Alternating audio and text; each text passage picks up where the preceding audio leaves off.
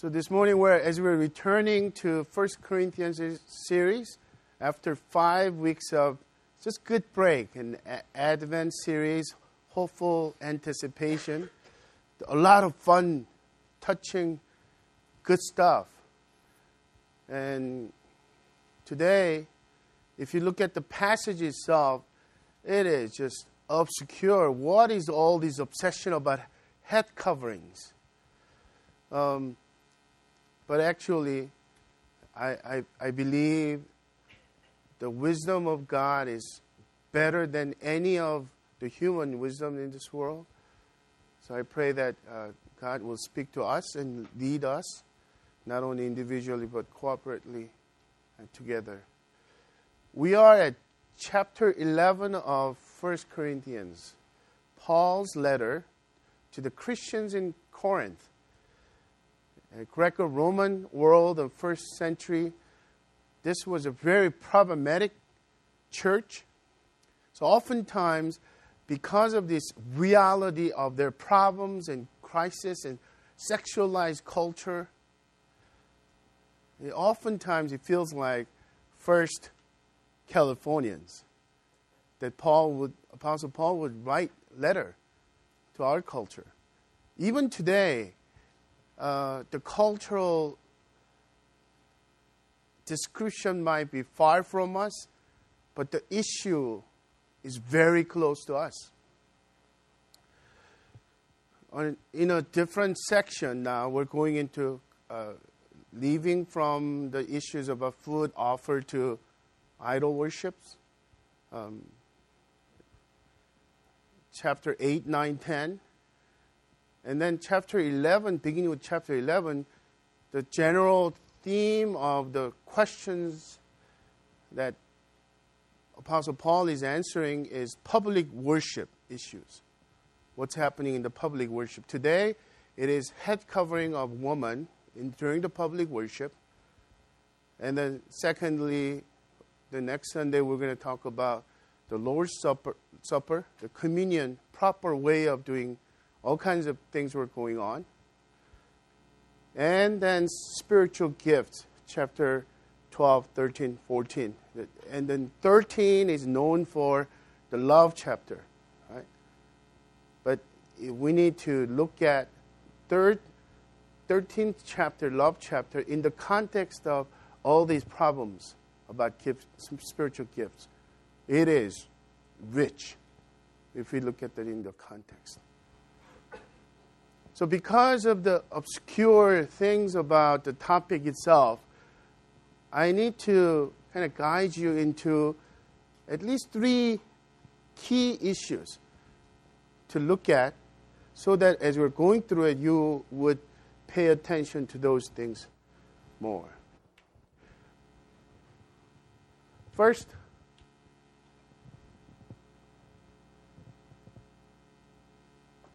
First, we need to talk about, uh, before we get into the three issues, prerequisites.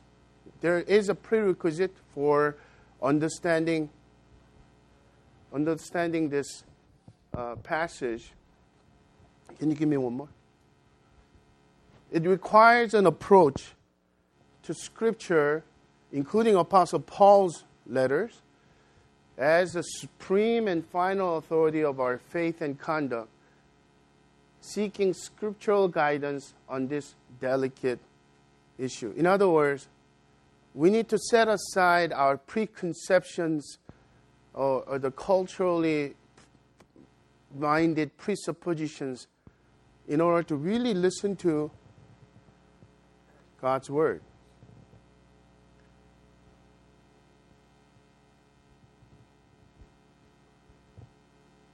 So, having said that, there are three key issues. The first one is head covering. Head covering is basically a cultural custom and tradition in first century Corinth, which meant the symbol of modesty and submission and sense of belonging. So, difficult part about t- today's passage is it's really hard to find equivalent in our culture. I think the as a lame example, is a last thing that we could think about is wedding ring. When you wear a wedding ring, it is a symbol that you belong to someone, especially with a woman. You're going to a restaurant or a meeting in a, like a uh, hotel lobby, a bar, somewhere that is publicly you're seen. And if you don't wear wedding ring, then you look cute. You're kind of sending implicit message that you're available. The guys will approach you. So, in some sense, it was like the head covering. This is not actually, some, some other translations uh, put it as a veil, like a Middle Eastern woman veil. No, it is actually head covering, like the nuns wear, those kind. What does that mean? That you belong to your husband, husband and wife relationship, you belong to your father. Sym- symbolically, that you are showing modesty and submission to that.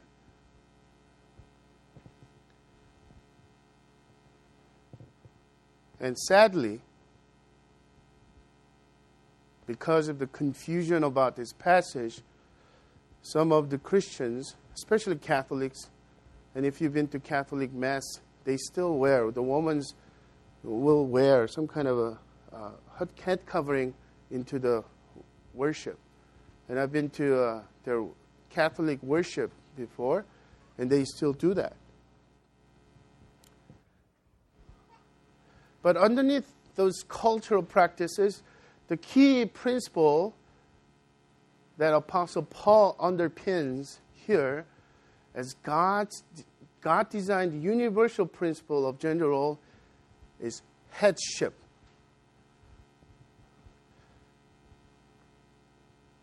The head of wife is man. The head of man is Christ. The head of Christ is God. And for us to miss that because of all these cultural things, then we're going to miss the whole message. And the whole chapter is, becomes irrelevant. So let's pay attention to that. And lastly, as we're paying attention to headship, without preconceptions or presuppositions in our heart, the key two things emerge. First is equality of man and woman, and second is complementarity or complementary roles of differences.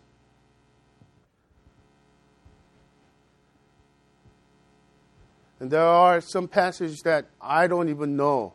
I look at several commentaries, more commentaries than any other message, but it's so confusing because the opinions are different and different things about what that could that mean. But if you remember these three things, we will not be lost in the cu- cultural uh, jumbles of all those things. So let's focus on that. Headship and equality are two timeless principles of gender roles. The Apostle Paul is presenting here as a guidance. And there are at least three things, and then we're going to actually conclude and recap and apply. Here's the first principle the underlying issue of head covering is about headship of man and equality of woman. Verse 4. We're going to go back to chapter, uh, verse 2 and 3 later. Every man who prays or prophesies with his head covered dishonors his head. But every wife who, who prays or prophesies with her head uncovered dishonors her head. Since it is the same as if her head was shaven, for for if a wife will not cover her head, then she should cut her hair short. But since it is disgraceful for a wife to cut, her, cut off her hair or shave her head, let her cover her head. For a man ought not to cover his head, since he is the image and glory of God, but woman is the glory of man. Hang in there, okay? What in the world is going on, right? There are uh, cultural things we need to understand. To wear head covering meant symbol of submission to some kind of authority and immodesty, humility. And then, as a matter of fact, every decent woman, when they go out to public places, uh, out of their home, they will wear head covering. If you don't wear head covering, it sends all kinds of different messages. As if I said, you're not wearing wedding ring if you're married. There are exceptions, though. Prostitutes and very low ranking slave girls didn't bother to wear head coverings. So the Christians gathered together. And this chauvinistic culture, you know, all kinds of male dominance is going on, abusive things are going on. And the message of gospel of Christ came and freed the woman. As a matter of fact, they were able to not only sit in Jewish synagogue, you, you're not even allowed to sit with men. And not only the temple, you're not even going into the temple. You're on the outskirts of just being woman. Just imagine that.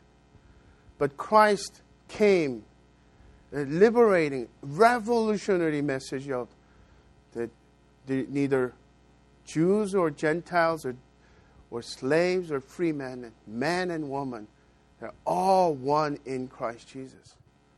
That message, freedom. And then there's all kinds of supernatural things. I, I could even imagine maybe some woman freeing dancing or you know charismatic worship you know, all kinds of uh, supernatural phenomena was going on in that worship. The Corinth was very proud of their spiritual gifts. Some woman pushed the envelope and saying, because we're all in one Christ, I don't want to be different from other gender, men. So maybe they were wearing it, throwing away, or some, some kind of things are going on, right? And Paul, Apostle Paul is saying, don't do that because it violates headship. You should honor your head, meaning your husband or your father. And then not only families, but Christian family or the church family. So that was going on. So for for a uh, woman to not to wear, wear, wear head covering was somewhat really peculiarly offensive to the Corinthian culture, Gentiles. On top of that, the Jewish men coming in, and their tradition was wearing a head covering. Men, when they read scripture or prophesy, the, the word prophesying is not necessarily t- telling about the future, the telling forth the word of God. Sometimes it's about the future, but sometimes it's our way of preaching. Woman was leading prayer and prophesying in the worship. Not only they're sitting in together, those things are going on.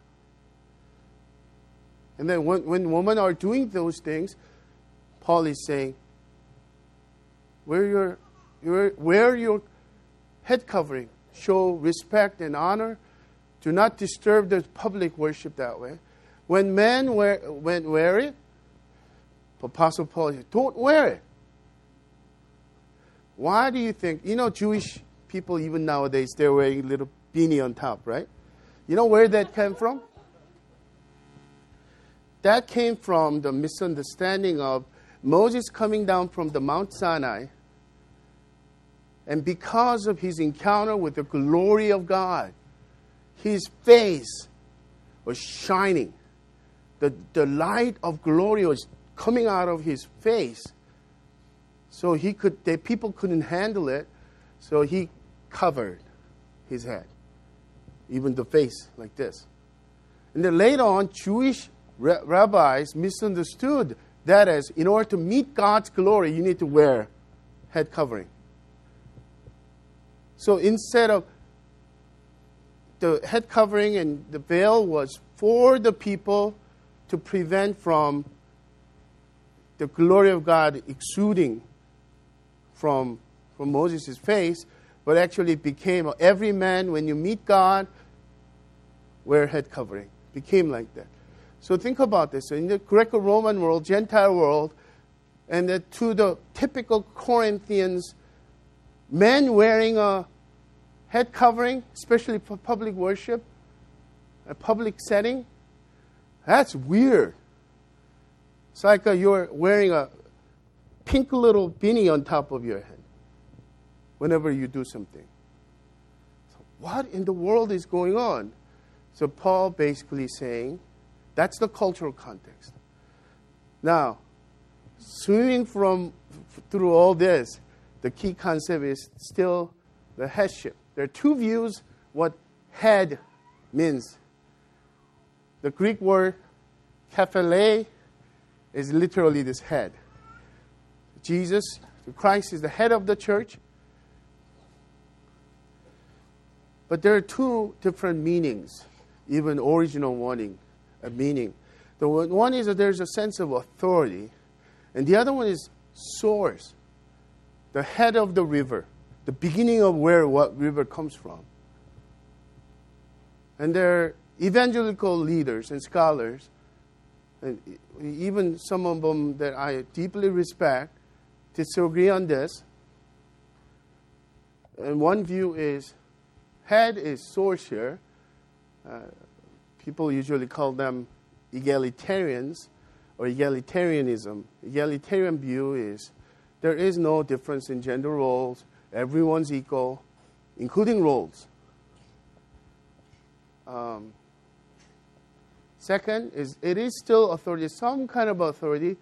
Complementarian is they complement each other, make two gender roles make each other's full and whole that view. Um, and obviously, most, most of you guys known, and even this message, you, you sense that I am a complementarian in, in terms of theological position. But I do have a big problem. What kind of problem do I have? Because the equality of woman and man we need to be not just a shy way of a posturing that as if we give a little token of gesture. We need to go full force on equality. In the name of complementarianism, sometimes we could go patriarchal, high, uh, hierarchy con- concept of male chauvinism. In church history, there are so many kinds of abusive things have said and practice were going on. So we need to uphold the equality in full sense, in all ways.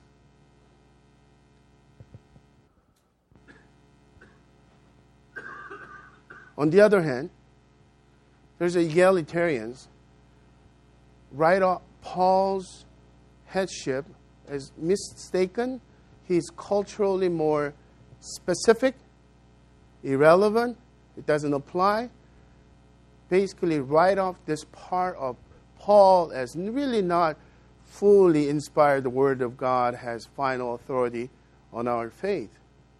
So somehow there's a swimming through that and saying equality, and there's no gender difference. is basically denying the headship that Apostle Paul in inspiration of God's Spirit and teaches here.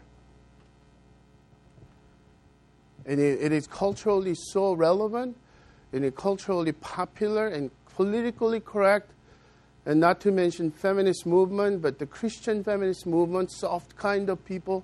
Then people are not only women but men went on the bandwagon, and there's a very moderate kinds of egalitarian views there. And I wish if I could make up on my own word, I would see I, I could say egali complementarism.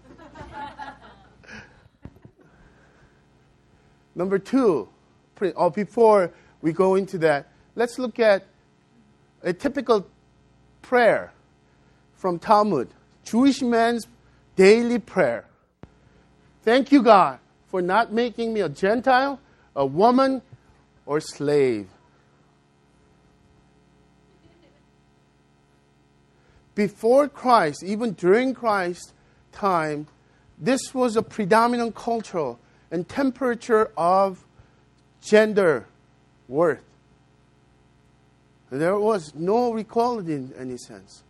And Jesus came, remember, one who uphold the headship principle, also said, Apostle Paul in Galatians 3 28, there is neither Jew nor Greek, there is neither slave nor free, there is no male or female and female, for you are all one in Christ Jesus. So, headship doesn't mean inferiority or superiority. Number two principle headship and equality in gender roles are rooted in, deeply rooted in tritarian complementarity uh, or equality and equality and the create, creation. Verse 2 You will know what I mean by tritarian complementarity and equality. Now I command you, because you remember me in everything and maintain the traditions, even as I delivered them to you. This is one of those talks that when we share something very delicate, Paul starts with affirmation. Not so much, they had so much problems, but he affirms that you actually know what it means. They, they revere knowledge without much of heart obedience. But having said that, he goes right into verse 3. But I want you to understand that the head of every man is Christ, the head of wife is her husband, and the head of Christ is God. Jumping to verse 8 For man was not made from woman, but woman from man. Neither was man created for woman, but woman for man. That is why a wife ought to have a symbol of authority on her head because of the angels. So, whenever we have a problem with this confusing things, and even what you just read, I really not sure I like that. So the our priority submission to God's word is continually think about what has been said in God's word. So think about this. Paul is saying Christ's head is God. And God is head of Christ, and Christ is God's glory. The glory, we could even substitute the word delight, God's delight. And God's expression of His, His glory is in Christ.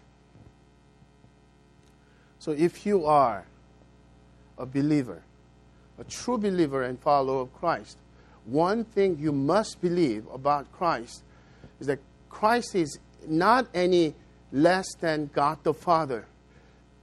In his own um, claim, and in, in all eternity, God the second person, uh, the Son, God the Son, Jesus Christ, is fully God equal with God the Father in every sense.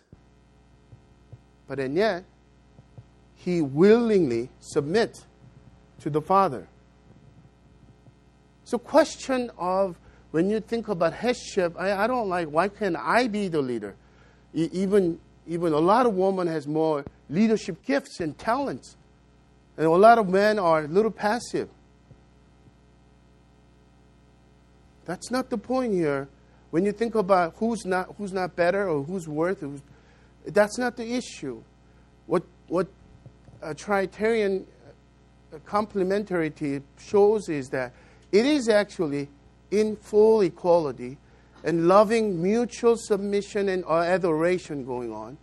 But God the Father has a role, and God the Son has a role, God the Holy Spirit has a role. You know, Holy Spirit shows up he doesn't talk about himself. He lifts up the name of Christ. Christ shows up. He lifts the name of the Almighty God, the Father. So we need to rest assured that humans can misunderstand and, and distort it.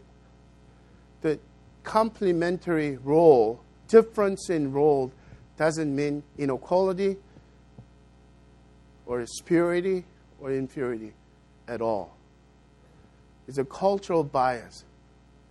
Okay, secondly, the male headship is also designed not after the fall, but before the fall. In, during the creation, it was a God's idea. So when you think about God has placed man in the order of creation, and then God takes a rib out of man and makes woman, and then this is bone of my flesh, bone of my bones, and flesh of my flesh. And then what he sees is, is actually his delight and joy and his glory in woman. And then, once again, the cultural thing that we need to unpack is that she's your helpmate. And then what, what do we think about usually? daddy's little helper. Once you come, you don't actually do anything, you just sit around. So I don't like to be that way. No, actually, think about Holy Spirit coming. He is the call, he's the called, come alongside helper. Holy Spirit, God the Holy Spirit. We're talking about you can't really do calculus and the doctor comes in, two PhD coming, coming in I'll help you. I'll work, work, work alongside. Or you don't know how to make a simple dinner, but your mom comes, I'll be your helper tonight. That's the form. It's not necessarily, you know, woman's role is, you know, less important or inferior in any way. After all, when you think about the value of kingdom of God is one who serves is actually respected and lifted up high. Servant leadership, right? But in our culture, the creation happened. What happened? Sin came in, fall of the humankind, Adam and sin called it. And the curse came in, he will rule over you. That's why all these chauvinism and other things are coming in. And redemption is when Jesus came in and freed us from all that.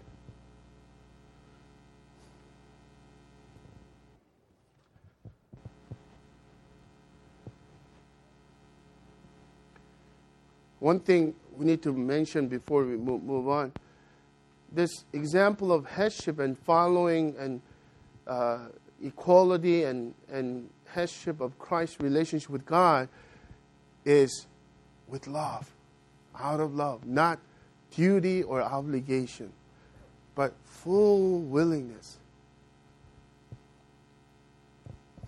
And it is, even the husband and wife relationship, it is so true that even a strong woman, when the husband loves the wife the way that Jesus Christ loves the church, sacrificially, with humility, loves and cares and cherishes, that strong woman becomes softer and tender,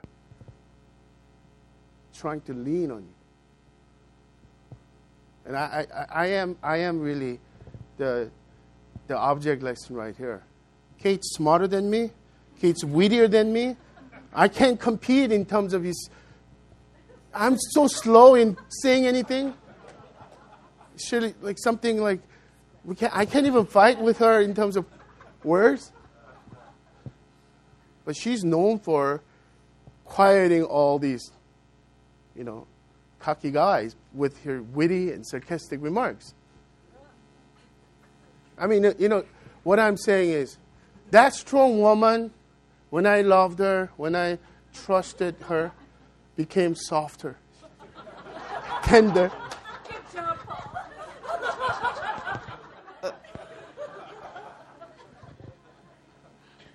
Look at this. So God created man in his own image in Genesis 1 27. In the image of God, he created him. See, the male men, or the one here in gender thing, is actually man is a representation of the humankind, man and woman. God didn't just made man and you are my glory. Actually, all human beings are under that. Listen to this male and female, he created them. About 300 years ago, Henry Nouwen, I mean, I'm sorry, Matthew Henry, you could find it in a, a Bible Gateway. His, his uh, commentary is all available, right? This is from Genesis chapter 2. His comments uh, oozing out of that. I liked it so much. I put in my Facebook post this morning before I come to the service. The woman was made of rib out of side of Adam, not made out of his head to rule over him, not out of his feet to be trampled upon by him, but out of his side to be equal with him under his arm to be protected, near his heart to be beloved. That is the creation wisdom, God's wisdom. Third and last one, and I'm going to do a recap and closing. Headship and equality in gender roles are also upheld by interdependence, nature, and apostolic authority. Um, by the way, I do need to mention that.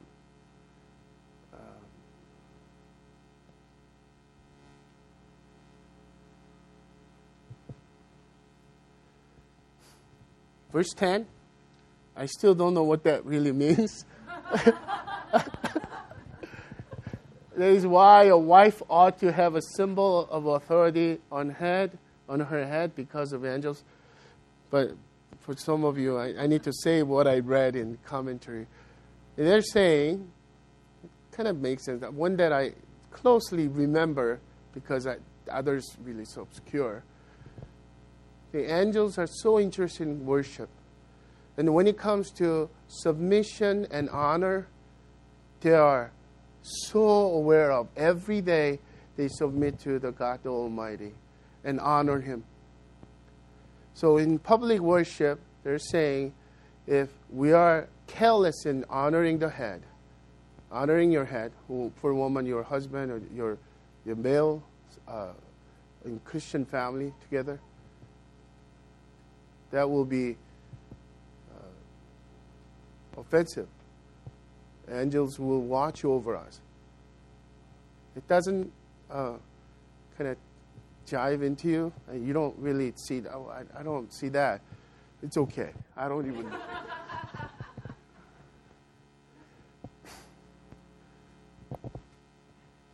so, verse 11. Nevertheless, in the Lord, woman is not independent of man, nor man of man of woman. For as woman was made from man, so man is now born of woman, and all things are from God, Judge for yourself. Is it proper for a wife to pray to God with her head uncovered? Does, it, does not nature itself teach you that if a man wears long hair, it is disgrace for him? For if a woman has a long hair, it is her glory. For her hair is given to her for a covering. If anyone is inclined to be contentious, we have no such practice, nor do the churches of God. Once again, it's loaded with a lot of cultural stuff, but if we remember headship principle and equality principle, things become easier. First, first of all, differences, interdependence means differences in gender roles do not mean superiority or inferiority, but complementarity that calls for synergistic interdependence. Anyone who says, I don't need men, the seemingly godly woman's ministry, people, that, that's very not following the footsteps of guidance of the scripture. Man who likes a lot of many thing, right?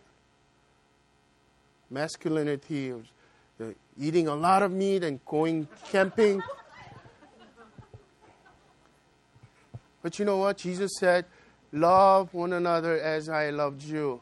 Don't you think it means also brother to sister and sister to brother? Can we imagine biblically godly and purely healthy friendships among men and women? Yes, that's what brothers and sisters look like, right? To a point, in first century church had this misunderstanding among the Gentiles, among the non Christian believers. They said, uh,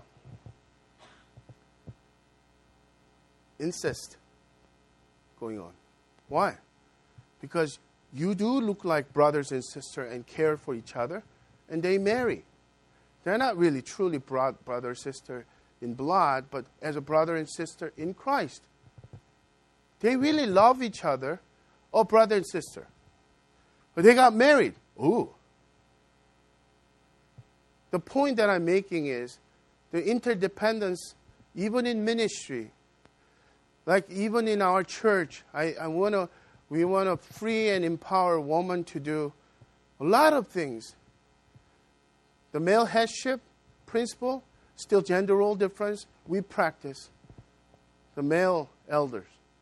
And we're going to talk about uh, speaking on you know, God's word and, and preaching. That's another matter that we're going to set aside.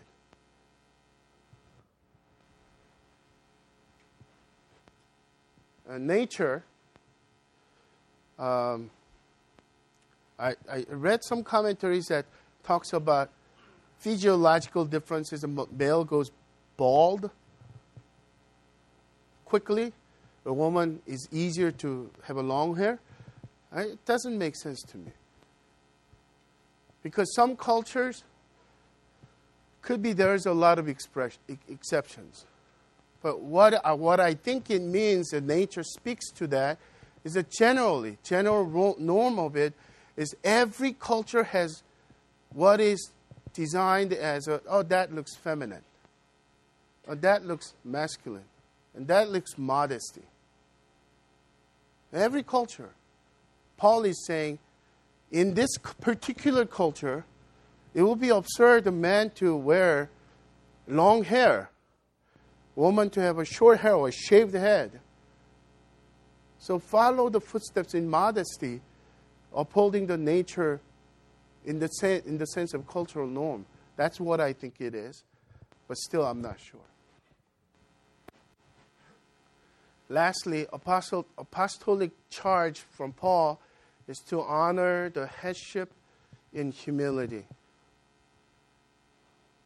So now let's recap and conclude quickly. Uh, if I write a one sentence, it will be this Man and woman are equal in worth and different in roles, uphold both equality and headship. There are four things I want to recap. Uphold the equality of man and woman in all ways. not halfway, not a gesture. Number two, embrace the headship, honor man's complementary role, even though he might not be such a born gifted uh, leader. Not out of obligation, but out of love. If you're a man, take your responsibility of taking initiative, leading your family, leading your ministry, church, not to control, but to empower woman. Number three, pursue synergistic in- interdependence, acknowledging your need for one, another, one another's complementary roles in full equality. To never say, I don't need woman, I don't need man, I don't need you. We need to be interdependent with each other's strength. And lastly, in applying equality and headship in today's world, seek guidance not from the culture, it will confuse us big time, but from Scripture with a, our priority submission. That simply means pre decision before you read anything. You make up your mind about what Scripture is to you, and you submit what the Scripture says. And then some of you might not like what I said, and some of you might even disagree on some things. Because, like I said, I'm a complementarian, but in a kind of different kind of skewed, a, a weird kind of complementarian. Because in practice, there are some things, not just complementary roles, but there's an innuendo of males in, po- in power. Anyone who's in power need to be very cautious because you could abuse others, take advantage of others, right? The rich people need to be very careful. The political people who are in power, in, in office, very careful. Pastors need to be very careful. That's integrity, Christian integrity. We need to follow the example of Jesus. But having said that, we need to look at a priori submission means not because what I think it is right, not because what I read in so many other areas, and you have a PhD in your sociology or, or psychology, anywhere else, but because of you have trust and full faith and submission to the Word of God. I close with John Stott's wise words for us. He writes So far, we have looked at two opposite viewpoints on relationships between man and woman. On the one hand, there are those who affirm masculine headship, rightly in my view, but do it so strongly as to seem to deny the full equality of the sexes. On the other hand, there are those who deny headship in order to affirm rightly in my view, the equality of the sexes. But as I have tried to show, all attempts to, to get rid of Paul's teaching on headship on the grounds that it is mistaken, confusing, culture bound, or culture specific must be pronounced unsuccessful. It remains stubbornly there. It is in divine revelation, not human opinion, and in divine creation, not human culture. In essence, therefore, it must be preserved as having permanent and universal authority. To that, let the God's people say, Amen. Let's pray. Father, thank you for guiding our community, our church. We belong to you, Abba. We pray that our intimate relationship out of love that we may submit to your headship over us as a church of Christ. And we pray that our church will embrace both and uphold both the equality of man and woman in worth, but at the same time uphold the headship of man in families and in church. We do pray that your Holy Spirit would guide us and help us discern amidst the cultural confusions of gender and gender roles. We're so grateful for many gifted women in our church family, as well as many gifted men. We pray that you will continually charge us to fully live out the gifts that you've given us to serve the body of Christ, to seek the glory of God. We pray all these things in the name of the Father, and of the Son, of the Holy Spirit. Amen.